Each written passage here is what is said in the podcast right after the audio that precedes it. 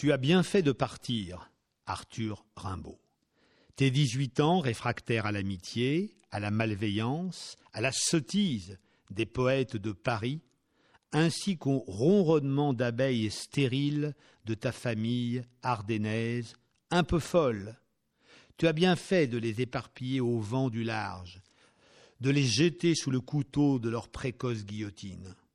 Tu as eu raison d'abandonner le boulevard des paresseux, les estaminets, des pisselires, pour l'enfer des bêtes, pour le commerce des rusés et le bonjour des simples. Cet élan absurde du corps et de l'âme, ce boulet de canon qui a atteint sa cible en le faisant éclater, oui, c'est bien là la vie d'un homme. On ne peut pas, au sortir de l'enfance, indéfiniment étrangler son prochain. Si les volcans changent peu de place, leur lave parcourt le grand vide du monde et lui apporte des vertus qui chantent dans ses plaies. Tu as bien fait de partir, Arthur Rimbaud. Nous sommes quelques-uns à croire, sans preuve, le bonheur possible avec toi. Hai fatto bene ad Arthur Rimbaud.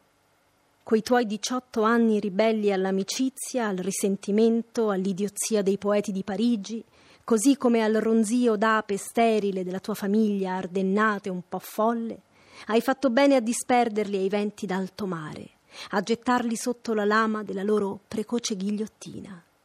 Hai avuto ragione nell'abbandonare il viale dei pigri, gli infimi caffè dei pisciaversi, per l'inferno delle bestie, per il commercio degli spregiudicati e il buongiorno degli ingenui.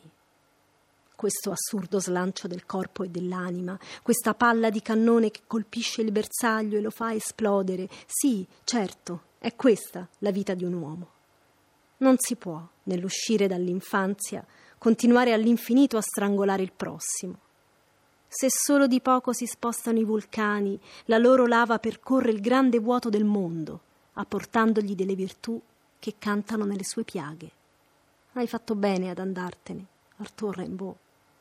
C'è qualcuno tra noi che senza prove crede con te possibile la felicità.